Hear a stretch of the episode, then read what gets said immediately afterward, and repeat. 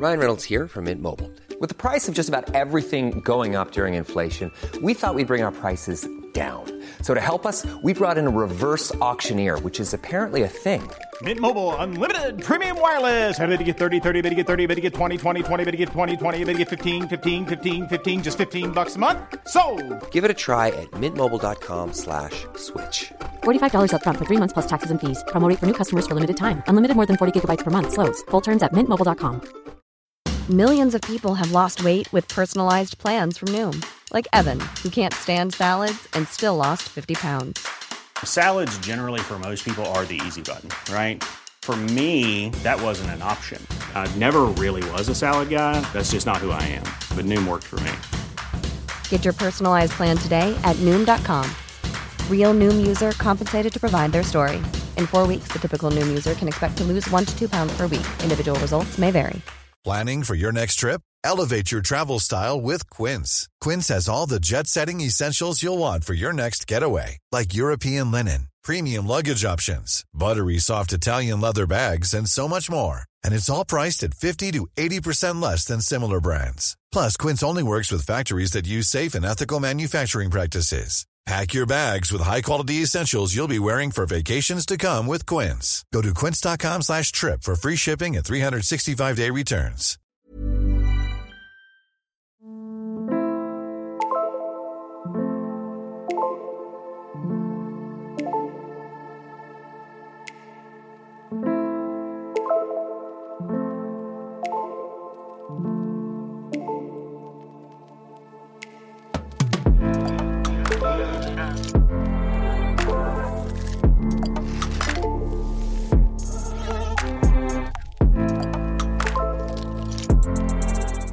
سلام. من عباس سیدینم و این اپیزود ده از پادکست پرسه است تو پادکست پرسه من از کنجکاویام گشت و گذارام و پرسه هم لابلای کتاب ها میگم. اپیزود ده پادکست پرسه و بخش اول پرونده هولودومور قحطی سرخ در بهمن 99 منتشر میشه.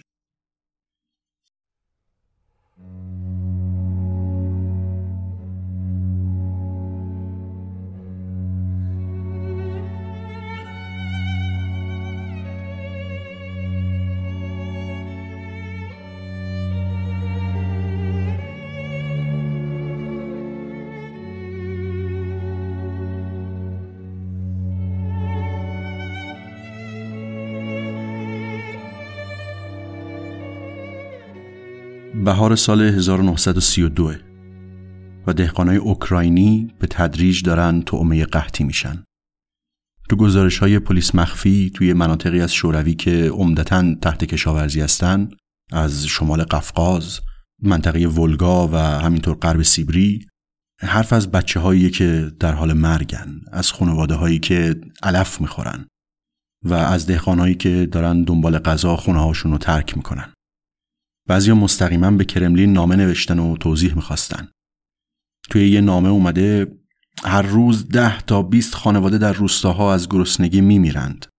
بچه ها فرار می‌کنند و ایستگاه های راه پر از جمعیت فراری روستایی است. نه اسبی در روستاها هست و نه دام و احشامی.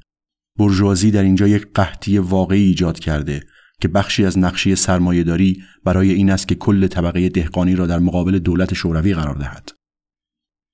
اما قحطی ربطی به برجوازی نداشت. نتیجه مستقیم تصمیمای فاجعه باری بود که دولت شوروی گرفته بود. اجبار دهقانا به ترک مزرعه هاشون و رفتن به مزارع اشتراکی، تخلیه کولاک ها یا کشاورزای متمولتر از خونه هاشون و نابود کردن اونها و همینطور آشوبی که بعدش توی نظام کشاورزی به پا شد. اینا رو سعی می‌کنم یه قدری مفصل تر دربارشون بگم. این سیاست ها که در نهایت تحت نظر مستقیم استالین شخص اول حزب کمونیست شوروی اجرا می شد روستاها رو به مرز قحطی رسونده بود. اما تو این وضعیت رهبرای اوکراین از همه ناامیدتر بودن. چندین تا نامه بلند بالا برای استالین نوشتن و با التماس کمک خواستن. خیلیشون باور داشتن که میشه جلوی یه فاجعه بزرگتری رو گرفت.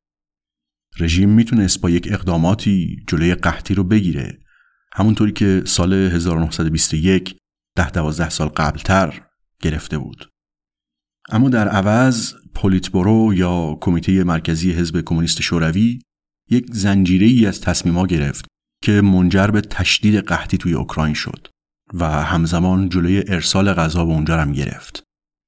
نتیجه فاجعه بار بود. جدیدترین برآوردها میگه که بین سالهای 1931 تا 1934 دست کم 5 میلیون نفر توی شوروی از گرسنگی مردن. از این جمعیت 5 میلیون نفری سه ممیز 9 میلیون نفر از اوکراین بودن. یعنی تقریبا به ازای هر کلمه ای که در این اپیزود میگم 650 نفر اوکراینی ها اسم این فاجعه رو گذاشتن هولودومور به زبان اوکراینی هولود یعنی گرسنگی و مور یعنی قتل یا کشتار. اما داستان به اینجا هم ختم نمیشه. قحطی فقط یه بخشی از ماجرا بود. همزمان با قحطی فراگیر توی اوکراین یک کمپین شدید و سفت و سختی هم علیه جامعه فرهنگی و روشنفکری اوکراین راه افتاد. تو واکنش به این اتفاقا میکولا اسکریپنیک یکی از شناخته شده ترین رهبرای حزب کمونیست اوکراین تو سال 33 خودکشی کرد. و البته کسای دیگه هم همین کارو کردن. سوال اینه که اولا چرا و بعد اینکه چطور؟ چرا حزب کمونیست با یک زنجیره ای از تصمیم ها کل کشور و مخصوصا اوکراین رو به سمت قحطی برد منظور از سلسله تصمیم هایی که میگم سیاست های محو کولاک ها و اشتراکی سازی مزارع بود که درباره هر دوتاش حرف می‌زنیم. و بعد اینکه چرا اوکراین رو مستقیما هدف قرار داد. چرا مرزهای اوکراین رو بست. چرا غذای کمکی ارسال نکرد. چرا تو اوج قحطی همچنان به صادرات قله ادامه می‌داد. آیا این تصمیما صرفا نتیجه ویژگی های شخصیتی خود استالین بود؟ آیا نتیجه ایدئولوژی مارکسیست لنینیستی بود یا چی؟ و بعد از چرا اینکه چطور؟ این تصمیم ها این سیاست ها چطوری اجرایی می شدن کسایی که این تصمیم رو اجرا می‌کردن این فعالان حزبی نیروهای بسیج شده اینا کیا بودن؟ تو این پرونده سعی می‌کنم دنبال جواب این سوالا باشم. اما خب تو خوندن تاریخ دو تا مسئله و پیچیدگی هست. اول اینکه هر وضعیت و هر رویدادی ریشش توی رویدادها و ماجراها و روزگار گذشته است. پس برای فهمیدن یه ماجرا مدام باید بریم عقب و عقب و عقبتر. مثل اینکه روی بردار فرضی زمان مدام باید در جهت عکس حرکت کنیم. از طرف دیگه برای فهمیدن دقیقتر یک زمان یا یک رویداد مدام باید تو همون رویداد عمیقتر بشیم. مدام باید جزئیات و پیچیدگی های بیشتری رو تو همون زمان بررسی بکنیم. تو ماجرای قحطی سال 32 و 33 و چیزی که امروز اوکراینی ها بهش میگن هولودومور هم باید همین کار بکنیم. اول برگردیم ببینیم ریشه های ماجرا از کجا آب می‌خوره و بعدم دقیق بشیم تو جزئیات. تا جایی که توی یکی دوتا اپیزود مقدوره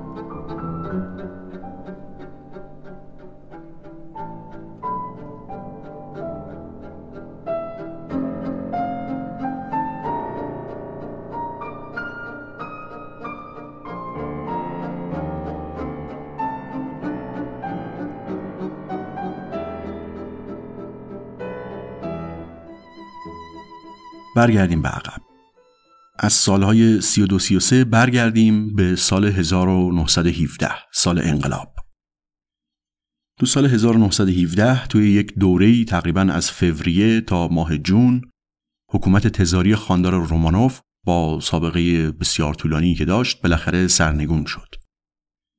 نیروهای مختلفی بین انقلابیا بودن از لیبرال ها، گروه های دموکراسی خواه و گروه از انقلابی های کمونیست من جمله بلشویک ها و منشویک ها یعنی دو تا جناح اکثریت و اقلیت حزب انقلابیون سوسیالیست روسیه. چند ماه بعد و توی اکتبر 1917 بلشویک ها به رهبری ولادیمیر ایلیچ اولیانوف که با اسم انقلابیش لنین میشناسیمش به قول خودشون قصب قدرت کردند کودتا کردند. دولت انقلابی رو کنار زدن و دولت بلشویکی تأسیس کردند چیزی که بعدتر و با کلی تحولات تبدیل شد به اتحاد جماهیر شوروی. اینجا توی این مرحله قصب قدرت یه اتفاقی میافته. توی یک حرکت بزرگ اجتماعی گروه های متنوعی حضور دارن. چطور شد که بلشویکا قدرت به دست گرفتن؟ اینو توی انقلاب ها و تحولای اجتماعی شدید دیگه هم می‌بینیم. حرکت انقلابی معمولا از طرف گروه های مختلفی دنبال میشه. اما از یه جایی به بعد اون گروهی که بتونه سریعتر به مرحله خشونت برسه اون گروهی که سریعتر بتونه جوابهای ایدئولوژیک سر راست بده شروع می‌کنه به حذف کردن گروه های رقیب. و اگر توان اجراییشو داشته باشه به اونا غلبه می‌کنه. و بعد در ادامه کار می‌بینیم که این خشکی و سرسختی ایدئولوژیک چطور متاستاز می‌کنه. یعنی تو هیته های دیگه هم گسترش پیدا می‌کنه. این تشبیه متاستاز رو از سورژنتسین گرفتم. متاستاز یه اصطلاح پزشکیه. وقتی سرطان توی بخشهای مختلف بدن پخش میشه میگن وارد مرحله متاستاز شده. اینجا هم اون خشونت و خشکی ایدئولوژیک اون اصرار به راستکیشی اصرار به اینکه یک سرات مستقیم ایدئولوژیکی هست که همینه که گروه ما میگه بعد از یک مدتی متاستاز می‌کنه و تمام جنبه های سیاست و اقتصاد و زندگی اجتماعی رو درگیر می‌کنه. و بعد مدام گروه های مختلف به دلیل زاویه پیدا کردن با این روایت رسمی از قطار انقلاب پیاده میشن یا به عبارتی اخراج میشن. برگردیم به انقلاب روسیه و به قدرت رسیدن بلشویکا. با به قدرت رسیدن بلشویکا و تشکیل دولت کمونیستی دو تا از بذرهایی کاشته میشه که بعدتر توی هولودومور به اون نتایج منجر میشه. اول اینکه همزمان با انقلاب سال 1917 در مرکز روسیه توی اوکراین هم یه کارزار جدی شروع شده بود برای جدا شدن از امپراتوری روسیه و به دست آوردن استقلال. تو امپراتوری تزاری روسیه اوکراین همیشه جایگاه غریبی داشت.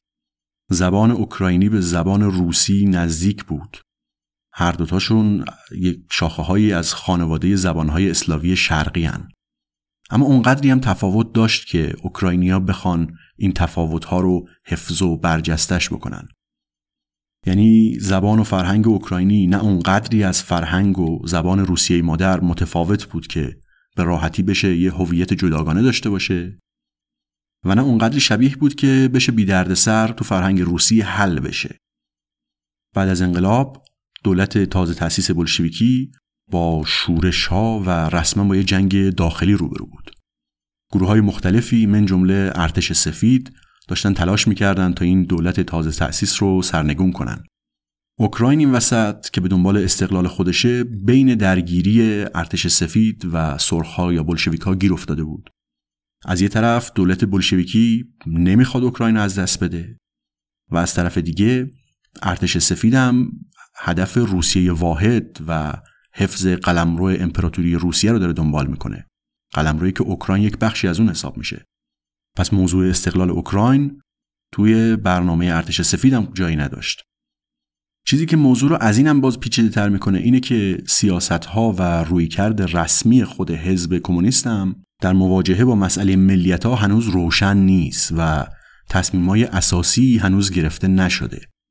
ارمنی ها، گرجی ها، آذری ها، قزاق ها، اوکراینی ها اینا یه تعدادی از این ملیت ها هستن. تو مفهوم دقیق مارکسیستیش ملیت نه معنایی داره نه اهمیتی پرولتاریا همون طبقه کارگر صنعتی که قرار انقلاب کمونیست رو پیش ببره کشور نداره مارکس و انگلس توی مجموعه ایدئولوژی آلمانی از پرولتاریا به عنوان بروز و بیان محو شدن تمامی طبقات، ملیت ها و غیره جامعه فعلی اسم می‌برند. خود لنین هم یک سالی قبل از انقلاب و سال 1916 خیلی سرراست و مستقیم گفته بود گفته بود که هدف سوسیالیسم نه فقط القای تقسیم فعلی بشر به دولت‌های کوچک و ملیت‌های جداگانه است نه فقط اینکه ملت‌ها را به هم نزدیکتر کند بلکه آنها را ادغام کند برای لنین مفهوم ملت بودن یا نیشنهود یه دستبندی تاریخی بود مربوط به یک دوره اقتصادی خاصی مربوط به دوره سرمایهداری. از طرف دیگه خود لنین چند سال قبلترش توی 1914 نوشته بود. نوشته بود که لازم است ما در برنامه کاریمان بخشی را به موضوع حق تعیین سرنوشت ملیت ها اختصاص بدهیم. و حالا که این احساسات ملی گرایانه وجود دارد چطور می توانیم از آنها استفاده کنیم؟ برای لنینیسم جنبش های ملی گرایانه و مسئله حق حاکمیت ملی یه مسئله موقتیه یک پدیده موقتی مربوط به طبیعت طبقه برجوازیه. اما کمونیستان می‌تونن در راستای اون مسئله اصلی اون نزاع طبقاتی نهایی از این احساسات استفاده بکنن. پس مسئله ملیت و حق تعیین سرنوشت یه مسئله بنیادی یا مطلقی نیست. از این بحثا اینجوری نتیجه گیری می‌شد که در راستای اون انقلاب بزرگ سوسیالیستی این امکان هست که بشه از بعضی جنبش های گرایانه استفاده کرد. و اون جنبش هایی که چنین کار کردی ندارن یعنی به درد پیشبرد اهداف کمونیسم نمی‌خورن باید بدون هیچ تردید و مکسی سرکوب بشن.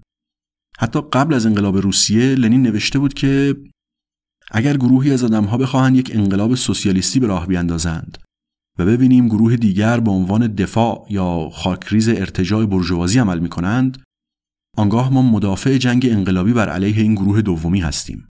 طرفدار خرد کردن آنها نابود کردن تمامی پایگاه هایشان فارغ از اینکه از کدام جنبش کوچک ملی گرایانه ای سر بکشد.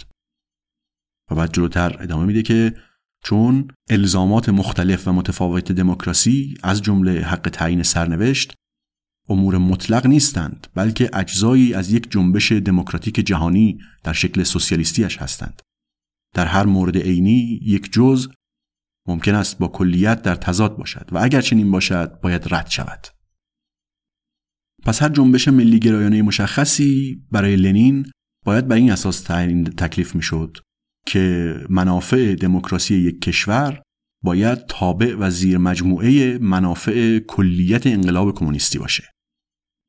یعنی یک نظام و انقلاب کلی و بزرگ و جهانی داریم چیزی که لنین به عنوان دموکراسی جهانی ازش اسمی برد و هر چیز دیگه ای من جمله گرایش های ملی گرایانه یا حق تعیین سرنوشت یک گروهی یا قومی یا یک ملیتی همه اینا زیر مجموعه اون نظام عالی متعالی بزرگه که حالا باید در آینده تشکیل بشه. و اگر در یک جایی یک گروهی یک ملیتی یک طبقه ای هر کسی در تضاد با اون نظام عالی متعالی جهانی باشه باید با اون مبارزه کرد.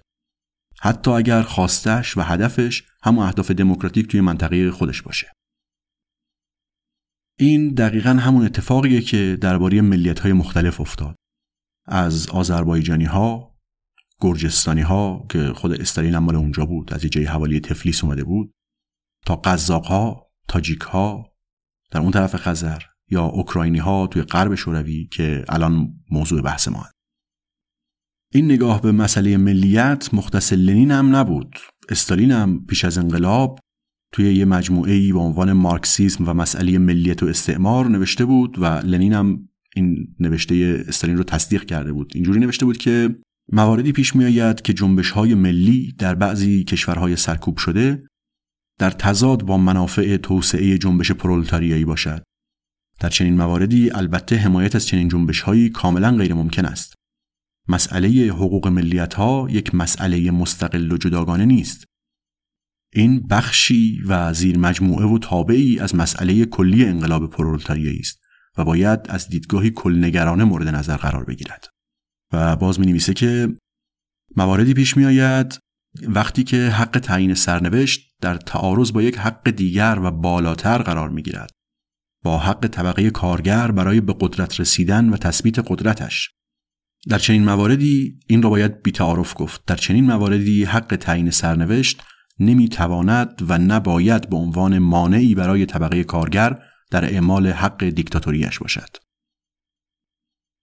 خود لنین هم بلافاصله بعد از انقلاب نوشته بود که هیچ مارکسیستی نمی‌تواند بدون رها کردن و جدا شدن کامل از بنیادهای مارکسیسم و سوسیالیسم این را انکار کند که منافع سوسیالیسم بالاتر از منافع و حقوق ملیت ها برای تعیین سرنوشت است.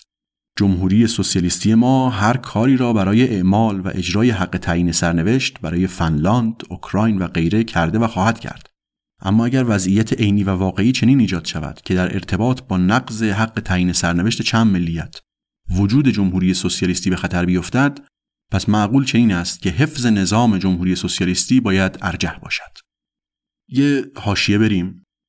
خب اینجا این سوال مطرح میشه که خب این بحث های قدیمی و تاریخی و شاید گم اصلا چرا باید اینا رو بدونیم؟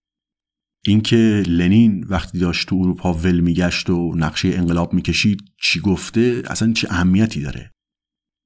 خب همونطوری که اول گفتم سوال برای من اینه که چقدر از این اتفاقات و تصمیم ها مخصوصا اینجا که داریم درباره هولودومور حرف می‌زنیم مثلا ناشی از شخصیت خود لنین و استالینه. مثلا اینکه استالین همونجوری که جلوتر میگیم انقدر روی اشتراکی سازی کشاورزی تاکید داشت دلیلش چی بود؟ آیا دلیلش خوی دیکتاتوری بود که توی شخصیت خود شخص استالین بود؟ یا اینکه چقدر از این ماجراها ناشی از طبیعت ایدئولوژی مارکسیستی بود؟ یعنی اگه هر رهبر دیگه هم مثلا جای استالین قرار می گرفت کم و پیش همین تصمیم ها رو می گرفت یا اصلا چقدرش ناشی از طبیعت تفکر ایدئولوژیک بود؟ یعنی اینکه آیا هر نظامی که اینقدر سفت و سخت ایدئولوژیک باشه ممکنه به سمت چنین تصمیم ها و چنین روندهایی کشیده بشه؟ اینا سوالای اصلی من تو خوندن این ماجرا بود. مسئله اصلی درک این چند تا سطح متفاوت بود. اینکه نقش شخصیت رهبری چی بود؟ نقش ایدئولوژی انقلابی چی بود؟ و نقش نوع تفکر ایدئولوژیک توی حالت کلیش چی بود؟ برگردیم به داستان. خب این یک بخشی از ماجراست. اینکه اوکراین مدت هاست دنبال استقلاله. و دولت بلشویکی هم نه حاضر اوکراین رو رها بکنه و نه درست می‌دونه که می‌خواد باهاش چیکار بکنه. بعد از سال 1917 دولت بلشویکی همچنان درگیر شکست دادن مخالفاشه مثل ارتش سفید. و تو این دوره تلاش کرد تا مسئله اوکراین رو یه جوری حل و فصلش بکنه. تا یه چند سال چند تا راه حل مختلف امتحان شد. از اینکه اوکراین یک بخش جدایی ناپذیری از روسیه بزرگه. تا اینکه اوکراین یه جمهوری نیمه خودمختاره ولی اجازه نداره حزب کمونیست جداگانه داشته باشه. و حزب کمونیست اوکراین باید از نظر سازمانی یک شعبه و یک شاخه از حزب کمونیست روسیه باشه. حتی توی یه مقطعی اون اوایل تأسیس دولت بلشویکی وقتی جنگ اول هنوز تمام نشده بود آلمانا پیشروی کردند و جمهوری شوروی اوکراین عملا منحل شد. وقتی هم بلشویکا داشتن با آلمانا مذاکره می‌کردن برای صلح عملا هر ادعایی رو برای حاکمیت بر اوکراین رد کردن اما بعد از جنگ حزب کمونیست اوکراین تشکیل شد اولین کنگرهش توی مسکو تشکیل شد و به عنوان یک شاخه و بخشی از حزب کمونیست روسیه تثبیت شد تو برنامه حزب کمونیست روسیه تو این سالا اومده که اوکراین، لیتوانی و بلاروس در حال حاضر به عنوان جمهوری های جداگانه شوروی وجود دارند. پس در حال حاضر مسئله ساختار حکومت حل شده. اما این به هیچ عنوان به معنای آن نیست که خود حزب کمونیست روسیه هم به نوبه خود فدراسیونی از احزاب کمونیست مستقل باشد. تنها یک حزب کمونیست متمرکز با یک کمیته مرکزی وجود خواهد داشت و ارگانهایش در تمام شاخه های حزب فارغ از ترکیب ملیشان بی و شرط پایبند به تصمیمات کمیته مرکزی هستند. کمیته های مرکزی کمونیست های اوکراینی، لاتویایی، لیتوانیایی همان حقوقی را دارند که کمیته های محلی حزب در نقاط دیگر و کاملا زیر مجموعه و تابع کمیته مرکزی حزب کمونیست روسیه هستند. این همون حرفیه که لنین و استالین قبل از انقلاب هم گفته بودند. اینکه مسئله ملیت و حق تعیین سرنوشت زیر مجموعه و یک تابعی از اون مسئله انقلاب جهانی و نظام جهانی کمونیستی که باید تشکیل بشه پس مسئله ملیت توی ایدولوژی مارکسیست لنینیستی یه مسئله حاشیه‌ای و فرعی بود. این موضوع درباره اوکراین از دو تا جهت دیگه هم مهم بود. اول اینکه اوکراین یک بخشی از مرز غربی شوروی رو تشکیل می‌داد که در تماس مستقیم بود با غرب و دنیای سرمایه‌داری. دوم اینکه اوکراین با یه مساحتی نزدیک به مساحت کشور فرانسه یکی از مراکز عمده کشاورزی و تولید غلات توی شوروی بود. یعنی شوروی نمی‌تونست به این راحتی از خیر اوکراین بگذره. مثلا توی سال 1919 فوریه 1919 مسکو دستور داد که تمامی غلات مازاد یعنی بیشتر از سرانه مصرف بدون هیچ پرداختی مصادره بشه. چون که دولت بلشویکی در شرایط جنگی اول انقلاب شدیداً به این غلات نیاز داشت. بعد از کش و قوسایی که مختصر اشاره کردیم در نهایت تو سال 1920 اوکراین به صورت کامل توسط شوروی تسخیر شد و داستان استقلال اوکراین عملا جمع شد. اما دولت مرکزی یه مقداری هم مراقب بود توی سالهای بعدیش تا احساسات ملیگرایانه رو خیلی تحت فشار نذاره و شر درست نکنه. این وضع تقریبا یه ده سالی ادامه داشت یعنی درست تا همون زمان هولودومور. تو این فاصله اوکراین یک حدی از آزادی فرهنگی و زبانی رو در اختیار داشت. اما تو حزب کمونیست شوروی همچنان یک بخشی نگران این احساسهای ملیگرایانه بودند. از جمله خود استالین که یه زمانی خودش کمیسار خلق در امور ملیت ها هم بود. گفتم که با تشکیل دولت بلشویکی دو تا بذر کاشته شد. یکیش موضوع استقلال و رابطه ملیت ها و مخصوصا اوکراین. با بدنه اصلی روسیه بود و دومی که حالا دربارش حرف می‌زنیم مسئله طبقه دهقان هاست اینکه این طبقه توی تحلیلای مارکسیست لنینیستی اصلا چه جایگاهی داره In the market for investment worthy bags, watches, and fine jewelry, Rebag is the answer. Rebag is a luxury resale platform where each piece is carefully inspected by experts to ensure quality and authenticity. Use Rebag to buy and sell finds from the world's top brands, including Louis Vuitton, Chanel, and Cartier. Head to Rebag.com and get up to 15% off your first purchase as a member with code REBAGNEW. Shop today at Rebag.com. That's R E B A G.com. And use promo code REBAGNEW for up to 15% off your first purchase as a member. Everyone knows therapy is great for solving problems, but getting therapy has its own problems too, like finding the right therapist, fitting into their schedule, and of course, the cost. Well, BetterHelp can solve those problems. It's totally online and built around your schedule. It's surprisingly affordable too.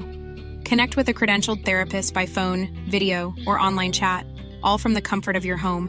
Visit betterhelp.com to learn more and save 10% on your first month. That's BetterHelp H E L P.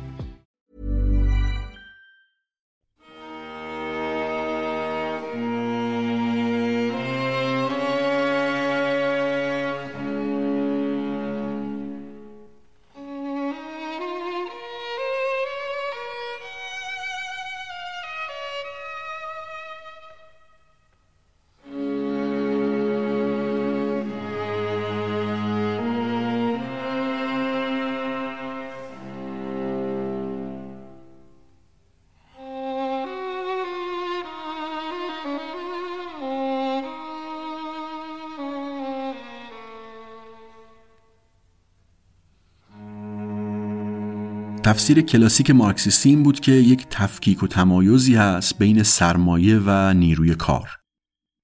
و با رشد بیشتر اقتصاد سرمایهداری یک طبقه جدید کارگر صنعتی ایجاد شده به اسم طبقه پرولتاریا که گام بعدی برای گذر از سرمایهداری و رسیدن به جامعه کمونیستی رو این طبقه است که قرار برداره. اما یه مسئله پیش روی لنین و بقیه کمونیستای روسیه بود. اینکه روسیه اصلا یک جامعه صنعتی نیست که بخواد طبقه پرولتاریا داشته باشه و بعد اون طبقه پرولتاریا بتونه پیشگام انقلاب بشه. روسیه عمدتا یه جامعه دهقانی کشاورزی بود که در مقایسه با کشور اروپای غربی اتفاقا از نظر تکنولوژی کشاورزی خیلی هم عقب افتاده بود. این یکی از مسائل فکری اصلی تو کل زندگی لنین بود. از اولین آثاری که لنین توی جوونیش نوشت موضوعش این بود که ثابت بکنه نه روسیه اونقدری صنعتی شده که بتونه گام بعدی رو به سوی انقلاب کمونیستی برداره. اما تو ادامه و تو همون دوره قبل از انقلاب به یه تفسیر تازه ای رسید.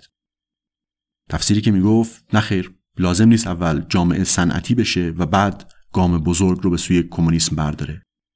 با یک قدم بلند میشه این مسیر رو طی کرد. بخش اعظم دوران کاری و تلاش فکری لنین توی دوره قبل از انقلاب به عنوان یکی از اعضای برجسته حزب انقلابیون سوسیالیست روسیه همین بود. اینکه این نظرش رو و این تفسیرش رو اثبات بکنه و تثبیت بکنه. اینکه این تفسیر تازه از روایت مارکسیستی تفسیر درست و اصیله.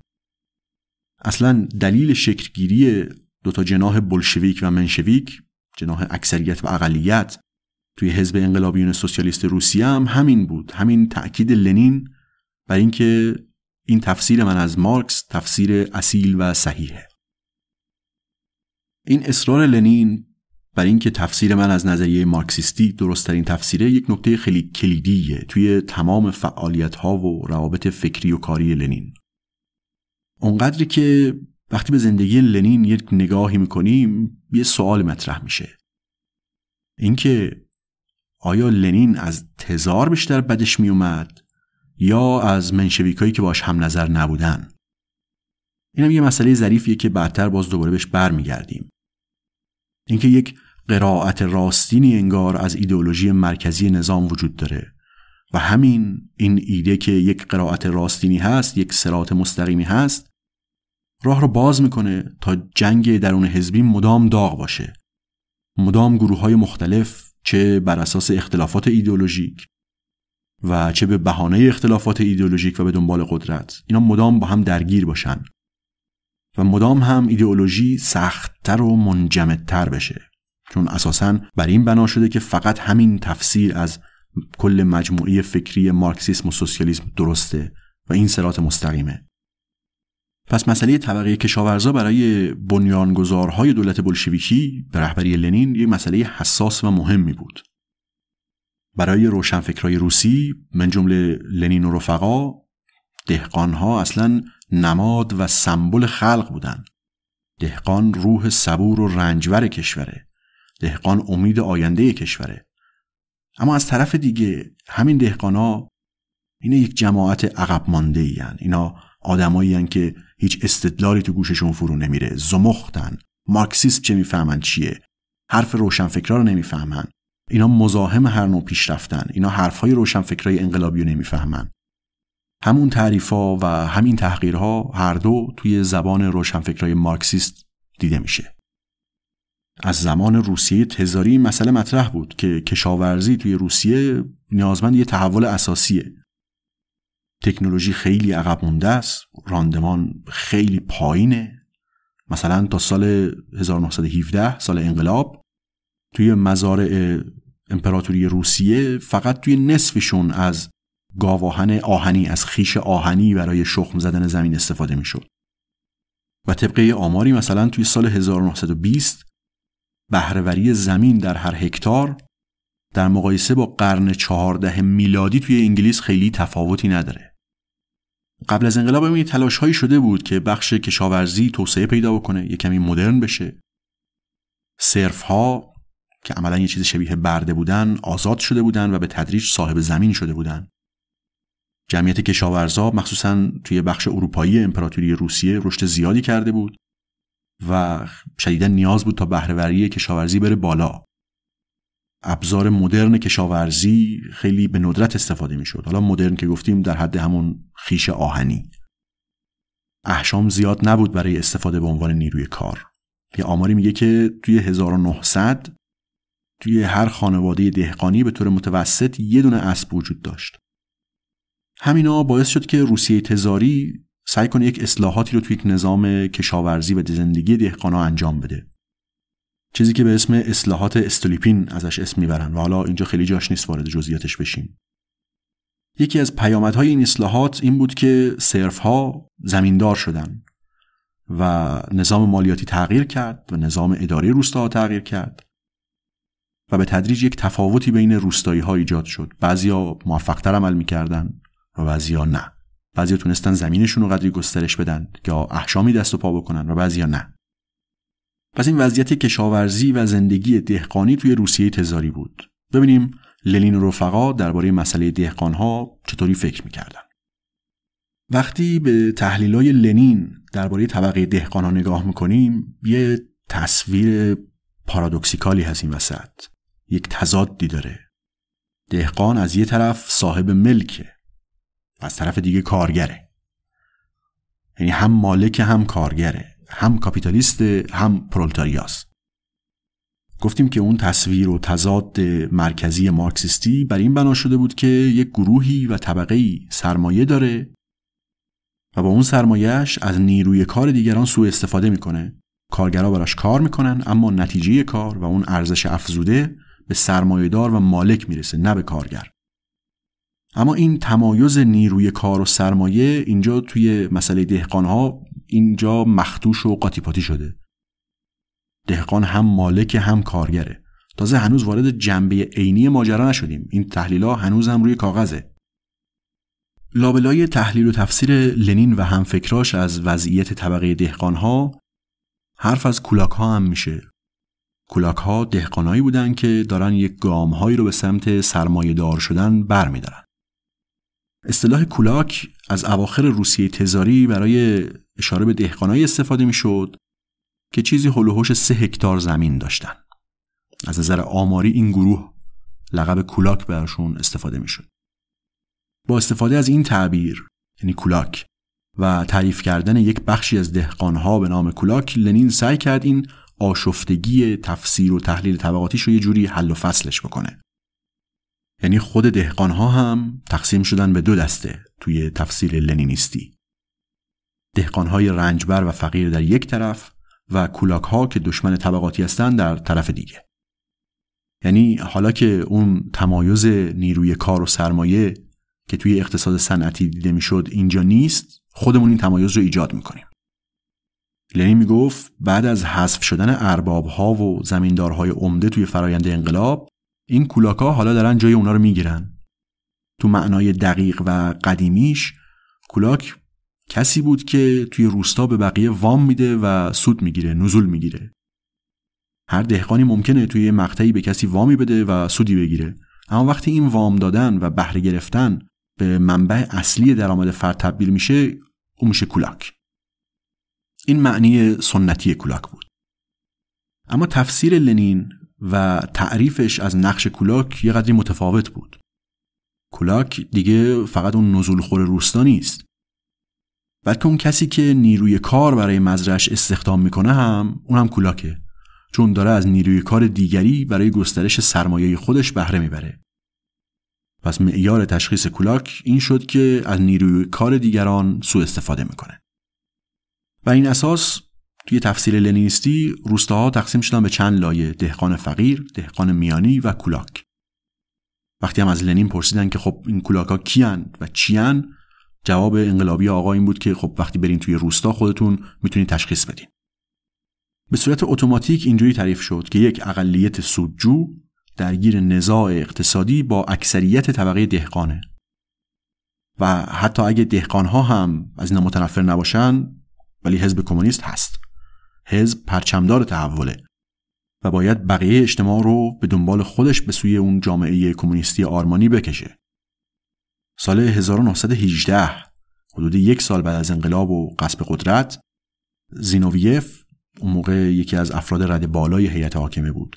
توی یک سخنرانی عمومی گفتش که از 100 میلیون نفر جمعیت روسیه شوروی باید 90 میلیونشون رو به دنبال خودمون به جلو ببریم. درباره اون بقیه هم حرفی ندارم باید نابود بشن. البته بعدا معلوم شد که تخمین زینوویف خیلی دست پایینم بوده. حالا وضعیت واقعی این اصطلاحا طبقه دهقانی چطور بود؟ با سقوط خاندان رومانوف تو انقلاب ماه مارس 1917 و قصب قدرت بلشویک ها بخش قابل توجهی از زمینای کشاورزی ارباب ها و همینطور زمیندارهای بزرگ مصادره شد و به کشاورزا دادن اینا رو. نزدیک به 44 میلیون هکتار از ملاک های بزرگ و بیشتر از 56 میلیون هکتار از کشاورزهای زمیندار گرفته شد. و عملا یک توزیع مجدد زمین اتفاق افتاد و سرانه مالکیت زمین بین کشاورزای قدری یه دست شد. البته اینکه دولت بلشویکی با یه فرمان دولتی به دهقانها زمین داد یه مانور سیاسی هم بود از طرف لنین. برای اینکه حمایت دهقانها را جلب بکنه. خود لنین به صراحت اینو گفته. ایده اصلی و مرکزی از اول این بود که زمین های کشاورزی و اصلا ساختار کشاورزی باید هم اشتراکی بشه هم صنعتی. اما تو اون شروع کار لنین و رفقا نمی‌خواستن مستقیما در برابر خواسته اکثریت دهقانها ایستادگی بکنن. لنین به سراحت می نویسه میگه که خورده برجوازی حاضر است به ما به پرولتاریا کمک کند تا اشراف زمیندار و سرمایه‌دارها را بیرون بیاندازیم. اما بعد از این راه ما از هم جدا می شود و بعدش تو ادامه روایت رو اینطور تکمیل می‌کنه که سپس درگیر قاطع ترین و بی ترین نبرد بر علیه آنها خواهیم شد. تقریبا یک سال بعد از انقلاب بلشویکا گفتن که آقا فاز اول انقلاب یعنی اتحاد با دهقانها تموم شده و حالا دیگه وقتشه که انقلاب سوسیالیستی درست و حسابی دیگه شروع بشه. لنین می‌گفت اگه چند صد هزار نفر اشراف امپراتوری روسیه می‌تونستن روسیه رو اداره بکنن خب ما هم چند صد هزار کمونیست می‌تونیم این کارو بکنیم. فرمول جدید برای گام دوم انقلاب توی مناطق روستایی اتحاد با دهقانهای فقیر یا به زبان حزبی پرولتاریای روستایی بر علیه کولاک ها بود. این تحلیل رو کاغذ به نظر ساختار منطقی هم داشت. البته همونجوری که گفتم این با روایت کلاسیک مارکسی خیلی سازگار نیست و اینو باید جزو عناصر لنینیستی بدونیم. اصلا استراح پرولتاریای روستایی ناسازگاری تو خودش داره. پرولتاریا قرار بود طبقه کارگر صنعتی باشه. نه کسی که زمین داره ولی زمینش کوچیکه و به دلایل مختلفی مثلا تکنولوژی عقب افتاده بهرهوری کشاورزیش پایینه. این جنبه تئوریک ماجرا بود. اما مشکلات عملی خیلی جدیتر از این ملاحظات تئوریک بود. اول اینکه کولاک معنی اون کشاورز پولدار سودجویی که بقیه کشاورزا باید پاشن باش برن بجنگن. حالا بعد از انقلاب و بازتوزیع زمین و مصائب جنگ داخلی و اینا دیگه عملا وجود خارجی نداشت. دوم اینکه مشکل بعدی این بود که حزب کمونیست توی مناطق روستایی اصلا چندان پایگاهی نداشت که بتونه اعمال قدرت بکنه و برنامه هاشو پیش ببره. اون چیزی که بهش می‌گفتن پرولتاریای روستایی اصلا طبق تعریفش ضعیفترین عنصر توی ساختار روستاها بود. توی شهرها کارگرای صنعتی یک قدرتی داشتن نقش کلیدی داشتن توی میزان بهرهوری و سازندگی. اما توی روستا اون چیزی که اسمش گذاشته بودن پرولتاریای روستایی اصلا اینجوری نبود.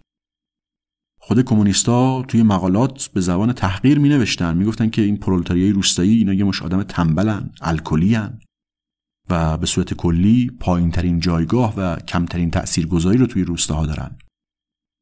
اما حزب واقعا نیاز داشت و واضحا نیاز داشت که یک نزاع طبقاتی رو توی روستاها ایجاد بکنه.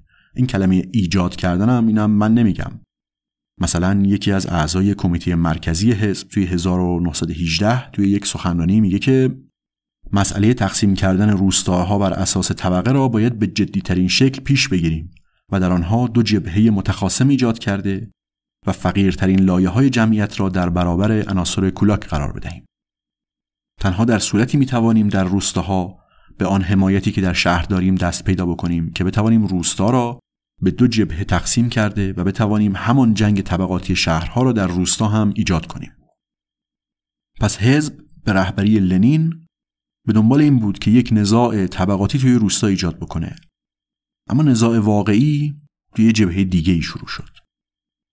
همون سال 1918 یک سال بعد از انقلاب فرمان انحصار غذا صادر شد. این فرمان به کمیساریای غذا اجازه می‌داد که مازاد هر نوع قله ای رو مصادره بکنه و توی فرمان اومده بود که چون این قله در دستان کولاک هاست.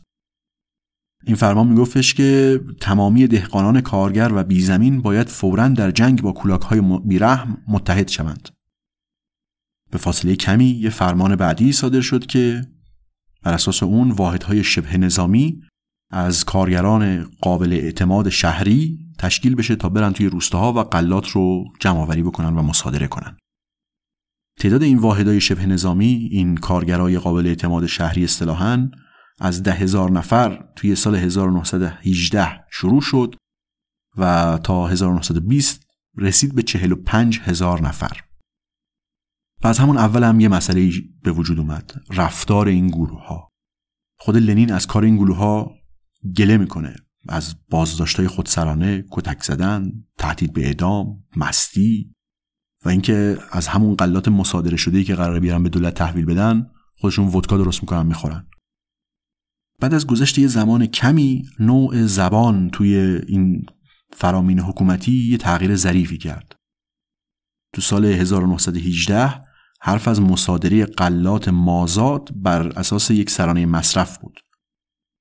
تو سال 19 توی فرمان دیگه ای صحبت از این بود که مصادره به میزان مورد نیاز دولتی انجام بشه. یعنی دیگه قانون این بود که دولت می‌تونه هر مقداری که لازم داره از دهقانها محصول بگیره. فارغ از اینکه چقدر برای خود دهقان باقی میمونه یا اصلا نمیمونه. حزب به تدریج موفق شده بود که اون جنگ طبقاتی رو که در نظر داشت تا حدی توی روستاها ایجاد بکنه. وقتی تنش به تدریج توی روستاها بالا می گرفت، گروههایی از دهقانها با حمایت مسلح نیروهای حزبی که از شهر می اومدن شروع می‌کردن به قارت و قتل گروه دیگه ای از روستایی ها. خیلی هم آتش به اختیار و دل بخواهی. حزب و خود شخص لنین هم این درگیری ها رو تایید و تشویق می‌کرد. توی جایی لنین پیشنهاد میده که برای کسایی که خبرچینی می‌کنن و خبر میدن که یک کسی یه مقداری قله پنهان کرده و نمی‌خواد اینا رو به دولت بده پاداش بذاریم. یه بخشی از اون قله که کشف میشه رو به عنوان پاداش بدیم به خودمون خبرچین. صحنه این نزاع رو میشه تصور کرد. یه گروهی از شهر اومدن به روستا و میگن که آی دهقانی که فقیری این فقر تو مستقیما ناشی از اینه که این همسایت بیشتر از تو داره. و این هم یادمون هست که بحث سر زمیندارهای عمده و اربابهای فئودالی و اینا نیست. دوره اونا تو همون فاز اول انقلاب تموم شد. همونطوری که بعدتر می‌بینیم بحث از اینه که همسایه تو دو تا گاو داره. یا توی خونه زندگی می‌کنه که خونش پنجره هم داره. یا اینکه موقع درو علاوه بر خودش و خانوادهش ممکنه کارگر روزمزد هم استخدام بکنه رو زمینش. و حالا توی دهقان فقیر نه فقط اجازه داری بلکه اصلا وظیفه داری تا بری و حق تو از این کولاک استثمارگر بگیری.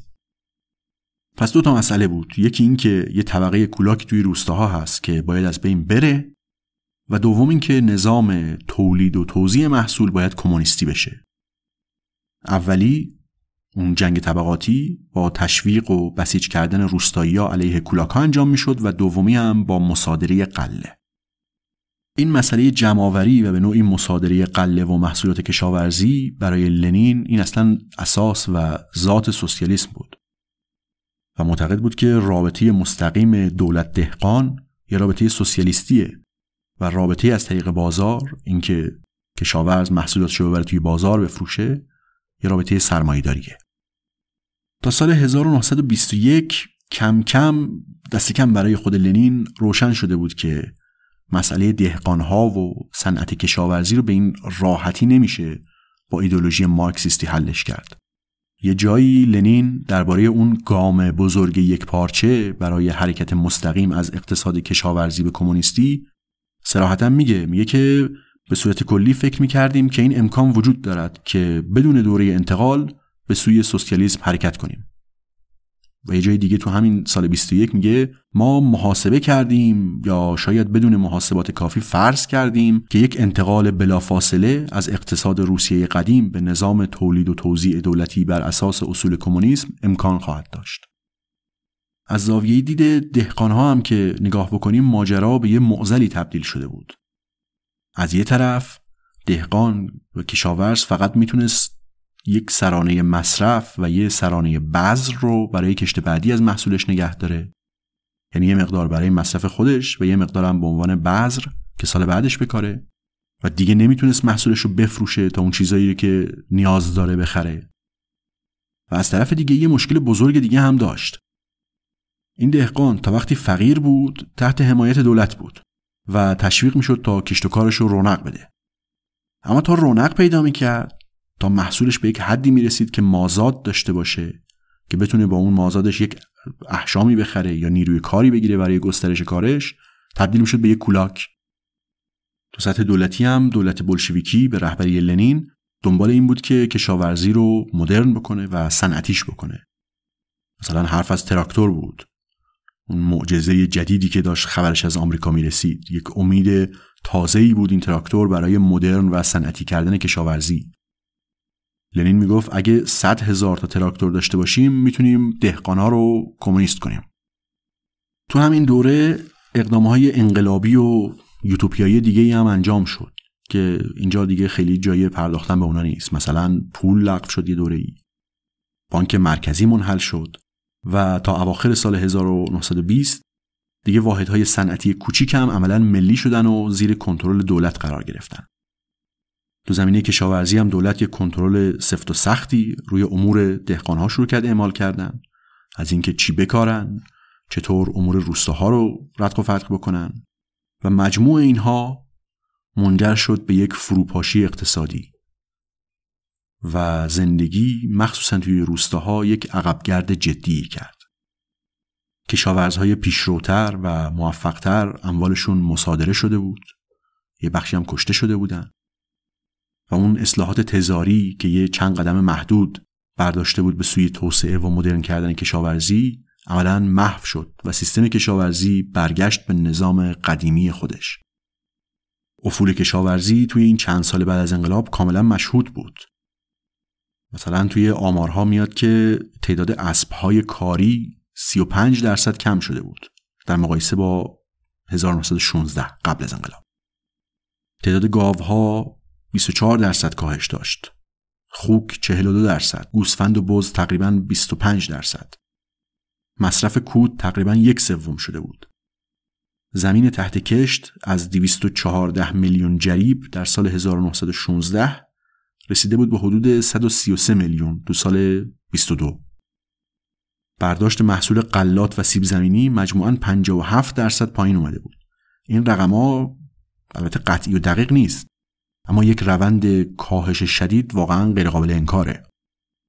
مجموع اینها به علاوه هوای نامساعد و بارندگی کم منجر شد به قحطی سال 21 یه دلیل قحطی خب هوای نامساعد بود چون کشاورزی قدیمی خیلی حساس بود نسبت به وضعیت هوا و بارندگی دلیل دیگه قحطی روش دولت بود روش کار دولت بود اینکه قلات رو جمع می‌کرد. و عملا کشاورزا مواد و محصولات چندانی نداشتن برای اینکه امورات خودشون رو رتق و فتق کنن. اما این قحطی سال 21 با اون چیزی که بعدا تو سال 32 33 تحت عنوان هولودومور می‌بینیم و موضوع اصلی کار ماست یه فرق اساسی داره. فرقش اینه که دولت وجود این قحطی و رخ دادنش رو تایید کرد. و فعالانه تلاش کرد تا به دهقانا کمک بکنه و حتی از کمک های خارجی سعی کرد استفاده بکنه. اواسط سال 21 دولت شوروی اجازه داد که ماکسیم گورکی یه کمپین درخواست کمک خارجی راه بندازه. از جاهای مختلفی هم کمک رسید. حتی دولت آمریکا یکی از جاهایی بود که کمک فرستاد و تقریبا یک ماه بعد از اعلام درخواست شروع کرد به فرستادن محموله های غذایی. تو مسکو ماکسیم گورکی نویسنده بزرگ خلق یه گروهی از چهرهای شاخص غیر کمونیست و غیر سیاسی رو جمع کرد تا توجه های جهانی رو برای کمک به مردم جلب بکنه. قحطی خیلی گسترده ای هم بود. حالا نه به اندازه هولودومور ولی گسترده بود. توی روسیه قبلا هم قحطی بوده سال 1891 مثلا سال 1906 1911 اما هیچ کدومشون به این گستردگی نبودن توی بدترین قحطی ها توی روسیه تزاری یه چیزی حول سه میلیون نفر تحت تأثیر قرار می گرفتن. اما قحطی سال 21 13 میلیون نفر رو درگیر کرده بود. این فشارهای دنیای واقعی باعث شد که رژیم یه قدری از سیاستاش کوتاه بیاد. لنین برنامه اقتصادی جدیدی عرضه کرد به اسم سیاست نوین اقتصادی. جمعآوری قله محدود شد و دهقانها اجازه پیدا کردند تا یک حدی محصولاتشون رو تو بازار بفروشن. اگرچه این واقعا برای سیستم نامطلوب بود. حزب متنفر بود از اینکه دوباره اجازه بده که بازار وارد کار بشه. این سیاست های اقتصادی جدید به عنوان یه برنامه اقتصادی موقتی هم مطرح شد و مدام حرف از این بود که خب تا کی ادامه بدیم پس کی شروع بکنیم واقعا همه چیز رو کمونیستیش بکنیم دو سه سال بعد از قحطی سال 1924 و تقریبا هفت سال بعد از تشکیل دولت بلشویکی لنین بعد از یه دوره نسبتا طولانی بیماری و ظاهرا بر اثر آرزه مغزی مرد. تا اواخر عمرش به دلیل بیماری قدری هم از فضای سیاست دور شده بود و این سوال مطرح بود که برنامه سیاست نوین اقتصادی که لنین ایجاد کرده تا کی باید ادامه پیدا بکنه؟ و این نظام مستقل دهقانی کی و چطور و به چه وسیله باید حذف بشه؟ یادمون هم هست که دهقان مستقل اگه فقط یک کمی بیشتر رشد بکنه دیگه میشه کولاک. از همین جا دو تا جناح عمده توی حزب شکل گرفت. دو جناحی که توی موضوعات مختلفی اختلاف نظر داشتند. من جمله اینکه سیاست نوین اقتصادی تا کی باید ادامه پیدا بکنه. و نظام کمونیستی چطور و با چه روشی باید توی روستاها ایجاد بشه و پیاده بشه. توی شهر همه چیز تحت کنترل دولت بود. صنایع و نظام مالی تحت کنترل دولت بود. یعنی نظام سوسیالیستی توی شهر ایجاد شده بود برقرار شده بود. اما توی روستا هنوز اقتصاد بازار حضور داشت. مرگ لنین شروع یک دوره جدیدی بود برای نظام نوپای شوروی. دوره‌ای که ایدئولوژی مارکسیست لنینیستی حالا باید به بلوغ می رسید و این همراه بود با جدالهای ایدئولوژیک، درگیریهای ایدئولوژیک و سیاسی در داخل خود حزب کمونیست شوروی. گفتم که دو تا مسئله از اول انقلاب و حتی از پیش از انقلاب مطرح بود. یکی اینکه موضوع ملیت و حق تعیین سرنوشت چه جایگاهی داره توی نظام کمونیستی و دوم اینکه چطور میشه روسیه ای رو کمونیستی کرد که عمدتا کشاورزیه نه صنعتی. تو اپیزود بعدی همین موضوع رو در ماجرای جدال قدرت توی حزب کمونیست بعد از مرگ لنین پی می‌گیریم.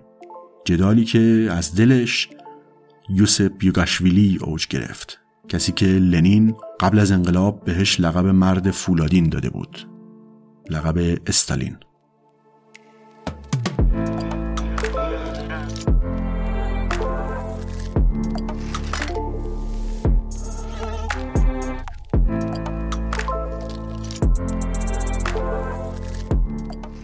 این اپیزود ده پادکست پرسه و بخش اول از پرونده هولودومور قحطی سرخ بود.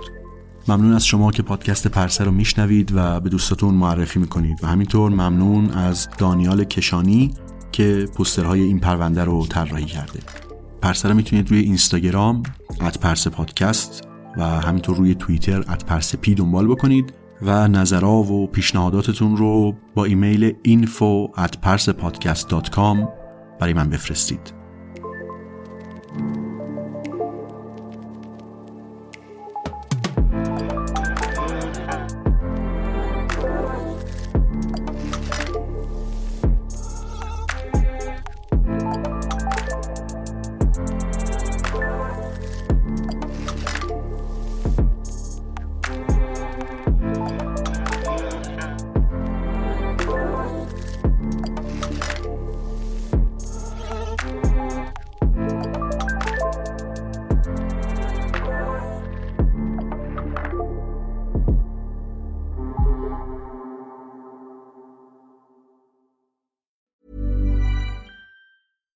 Deserves the best, and there's no better place to shop for Mother's Day than Whole Foods Market. They're your destination for unbeatable savings, from premium gifts to show-stopping flowers and irresistible desserts. Start by saving 33% with Prime on all body care and candles. Then get a 15-stem bunch of tulips for just $9.99 each with Prime. Round out Mom's menu with festive rosé, irresistible berry chantilly cake, and more special treats. Come celebrate Mother's Day at Whole Foods Market. Hi, I'm Daniel, founder of Pretty Litter. Did you know cats tend to hide symptoms of sickness and pain? I learned this the hard way after losing my cat, Gingy. So I created Pretty Litter, a health monitoring litter that helps detect early signs of illness by changing colors, saving you money and potentially your cat's life. Pretty Litter is veterinarian developed, and it's the easiest way to keep tabs on your fur baby's health right at home. Go to prettylitter.com and use code ACAST for 20% off your first order and a free cat toy. Terms and conditions apply. See site for details.